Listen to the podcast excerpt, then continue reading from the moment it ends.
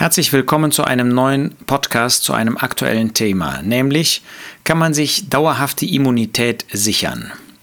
Hintergrund dieses Podcastes ist der Versuch von Wladimir Putin, sich dauerhafte Immunität zu sichern. Was auch immer der konkrete Hintergrund für diese Maßnahme bei ihm gewesen sein mag, er hat jedenfalls Gesetze erlassen, die eine Strafverfolgung auch nach dem Ausscheiden aus dem Amt verhindern.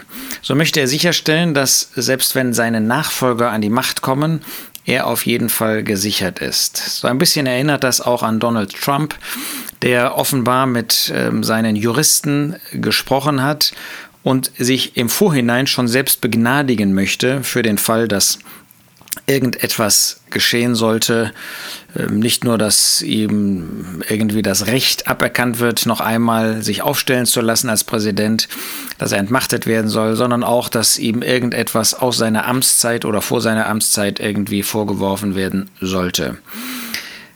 So ist der Versuch von Menschen, sich dauerhafte Immunität zu sichern. Kann man das? Nun, wir denken an Personen aus dem Wort Gottes, die auch versucht haben, durch das, was sie getan haben, sich dauerhaft sicherzustellen, dauerhaft ihr Leben zu sichern. Ähm, beispielsweise der Herr Jesus spricht in einem Gleichnis in Lukas 12 von einem reichen Menschen, Vers 16, dessen Land viel eingetragen hat. Und dann überlegt er bei sich selbst, was soll ich tun? Ich habe keinen Raum, wohin ich meine Früchte einsammeln soll. Und er sprach, dieses will ich tun. Ich will meine Scheunen niederreißen und größere bauen und will dahin all meinen Weizen und meine Güter einsammeln. Und ich will zu meiner Seele sagen, Seele, du hast viele Güter da liegen auf viele Jahre, Ruhe aus, iss, trink, sei fröhlich. Ein Mensch überlegt sich, wie kann ich meine Zukunft sichern? Wie kann ich sicherstellen, dass ich bis an mein Lebensende gesichert bin? Nun, vielleicht geht das sogar mit gewissen Vermögenswerten. Wir wissen zwar, dass von heute auf morgen das Vermögen nicht sein kann, aber man kann das vielleicht eine gewisse Zeit sicherstellen, so wie dieser Mann. Und was ist die Antwort Gottes? Vers 20. Gott aber sprach zu ihm, du Tor, in dieser Nacht fordert man deine Seele von dir. Was du aber bereitet hast, für wen wird es sein? Was nützt einem Putin, was nützt einem Trump diese Immunität, wenn man so will, wenn sie morgen abgerufen werden aus ihrem Leben? Was nützt dir dein ganzes Vermögen, was du vielleicht an Aktien, an Häusern oder an Stiftungen oder sonst wie aufgebaut hat, hast, was dir dein Leben sicherstellen soll, sichern soll bis an dein Lebensende und das vielleicht von deinen Nachkommen und, und, und. Und morgen ruft Gott dich ab. Dagegen kannst du dich nicht wehren. Du kannst dich impfen lassen gegen Covid. Aber wird das dir persönlich helfen? Was nützt es dir, wenn du gegen Covid geimpft wirst aber dann hast du Krebs oder einen Herzinfarkt oder irgendetwas anderes. Oder du gehörst zu den wenigen, die es ja immer noch geben soll, selbst bei den besten Vorhersagen, Voraussagen, die trotzdem an Covid erkranken und dann ist alles vorbei. Mit Geld kannst du dir die Zukunft nicht erkaufen, auch nicht mit Gesetzen wie Putin oder Trump. Oder dann denken wir an die Versammlung, an die Gemeinde in Laodicea. Sie meinte auch, sie hätte alles, hätte sichergestellt, das ist natürlich jetzt keine Person, obwohl man das auch auf einzelne Personen, Christen anwenden kann, sie hätte alles sichergestellt, um die Zukunft zu sichern. Da heißt es in Offenbarung 3, weil du sagst, Vers 17, ich bin reich, bin reich geworden und bedarf nichts. Diese Christen, diese Gemeinde, diese Versammlung meinte, alles bestens, ich habe alles, was ich brauche und damit kann ich jetzt dauerhaft mein Leben führen. Ja, ist das so? Die Antwort ist nein. Die Diagnose des Herrn Jesus ist, du merkst gar nicht, dass du elend, dass du jämmerlich, dass du arm und blind und bloß bist. Man kann sich auch geistlich nicht irgendwie auf Vorrat Dinge sozusagen aneignen, schon gar nicht als Ungläubiger oder als eine Versammlung, als eine äh, Gemeinde, die äh, nur auf sich selbst sieht, die nur mit eigenen Mitteln versucht, ähm, irgendwie groß herauszukommen und zu meinen, dadurch kann ich meine Zukunft sichern. Hauptsache viele Leute, Hauptsache viel Action, Hauptsache die Leute kommen viel mit moderner Musik und was weiß ich.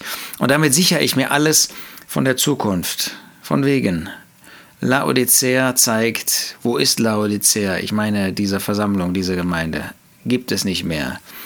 Man kann sich Immunität auch nicht durch scheinbar geistlichen Reichtum sicherstellen. Denn oftmals ist das ja nur scheinbarer Reichtum. In Wirklichkeit, wie der Herr Jesus das sagt, arm, jämmerlich und nackt. Und dann gibt es noch ein drittes Beispiel, was ich nennen möchte. Das ist in dem Propheten Obadja im Alten Testament, der kürzeste Prophet, das kürzeste Buch. Und da lesen wir in Vers 3, der Übermut deines Herzens, dass es geht um Edom in Esau, die Nachkommen, dieses Volk, hat dich verführt, der du in Felsenklüften auf hohem Sitz wohnst und in deinem Herzen sprichst, wer wird mich zur Erde hinabstürzen? Wenn du dein Nest auch hochbautest wie der Adler und wenn es zwischen die Sterne gesetzt wäre, ich würde dich von dort hinabstürzen, spricht der Herr.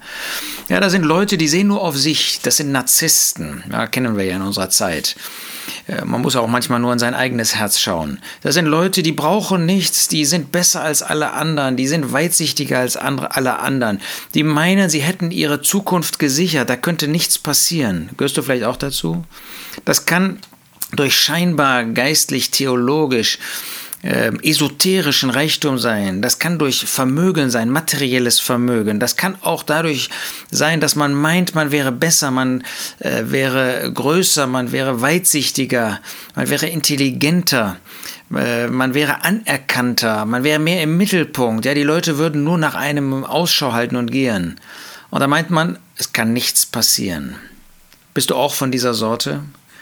Dann lass dir sagen, was der Apostel Paulus, was der Geist Gottes sagt über den Menschen, der meint, er könnte sich Immunität sichern, der meint, es kann ihm nichts passieren. Können wir über den Tod hinaus uns irgendetwas sichern? Ja, vielleicht sagst du, es gibt gar kein Leben nach dem Tod. Nein, da kann nichts, äh, nichts mehr nachfolgen. Hat noch keiner gesehen, äh, dass irgendjemand in dem Jenseits, äh, sei es Paradies oder sei es Hades, sei es Himmel oder Hölle gewesen ist. Das stimmt. Von denen, die hier auf der Erde leben, kann das keiner sagen. Aber es gibt doch einen Gott. Und Gott sagt in Römer oder lässt sagen in Römer 3, Vers 23, es ist kein Unterschied, denn alle haben gesündigt und erreichen nicht die Herrlichkeit Gottes. Das reicht für keinen von uns, reicht es, durch sein Leben, durch sein Vermögen, durch seine Einsicht, durch seinen vermeintlichen Reichtum, sei es geistiger, geistlicher, ethischer, seelischer, was auch immer für eine Art. Keiner kann die Herrlichkeit Gottes erreichen. Keiner ähm, kann den Anspruch Gottes irgendwie erfüllen. Wir sind alle verloren. Es gibt keinen Menschen, der in sich selbst das besitzt, der irgendwie seine Zukunft sichern kann, der immun ist gegen alle ähm, Angriffe, gegen alle Einflüsse von außen. Nicht ein einziger. Es gibt nur einen Weg, nur ein Mittel, wirklich ewige Immunität zu bekommen. Und davon spricht der Apostel Petrus. Er sagt in Apostelgeschichte 4, es ist in keinem anderen das Heil, denn es ist auch kein anderer Name unter dem Himmel, der unter den Menschen gegeben ist, in dem wir errettet werden müssen. Nur in dem Herrn Jesus Christus, nur in Jesus Christus, nur durch ihn gibt es wirklich Rettung für uns Menschen. Ist dir das klar? Ich werbe dafür, dass du Gottes Wort liest, dass du einmal im Neuen Testament liest, was Gott sagt über die Zukunft. Es gibt nur Zukunft für diejenigen, die diesen einen Weg, dieses eine Heil äh, suchen und finden in Jesus Christus. Du kannst in jeder Religion, kannst du nachforschen, aber da wirst du hören, ja, du musst dich verbessern. Kann ein Sünder sich verbessern? Wie kann Gott etwas Sündiges annehmen? Niemand kann die Herrlichkeit Gottes erreichen. Nein, es gibt nur Rettung dadurch, dass ein anderer mich rettet, dass ein anderer für meine Sünden gestorben ist, dass ein anderer mein Problem in die Hand genommen hat. Und das ist Gott in der Person des Herrn Jesus.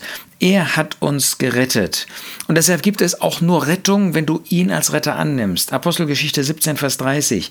Nachdem, nach, nachdem nun Gott die Zeiten der Unwissenheit übersehen hat, gebietet er jetzt den Menschen, dass sie alle überall Buße tun sollen weil er einen Tag festgesetzt hat, an dem er den Erdkreis richten wird in Gerechtigkeit durch einen Mann, den er dazu bestimmt hat, und er hat allen den Beweis davon gegeben, indem er ihn aus den Toten auferweckt hat.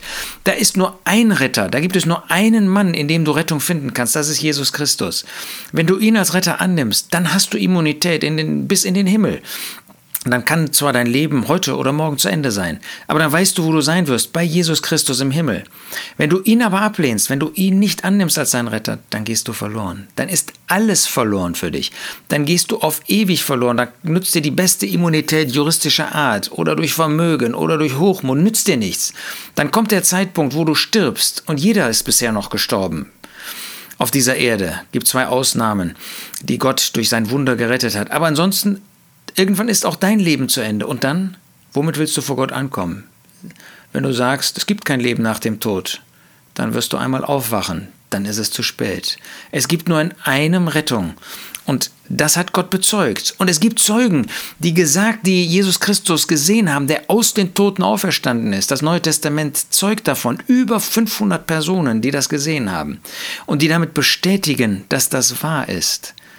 Ich wünsche dir von Herzen, dass du ihn, Jesus Christus, als deinen Retter annimmst, dass du nicht zögerst damit. Dein Leben kann heute vorbei sein. Heute kann Jesus Christus die Zeit für dich, für mich zu Ende bringen. Und dann?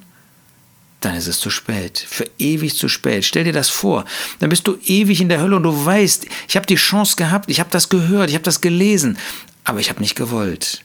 Ich wünsche dir von Herzen, dass du Jesus als Retter annimmst, dass du diese Chance, die Gott dir heute noch gibt, ergreifst, ergreifst, ehe es für immer zu spät ist. Lass dir diese Chance nicht entgehen. Heute ist Jesus noch Retter. Morgen kann er schon dein Richter sein.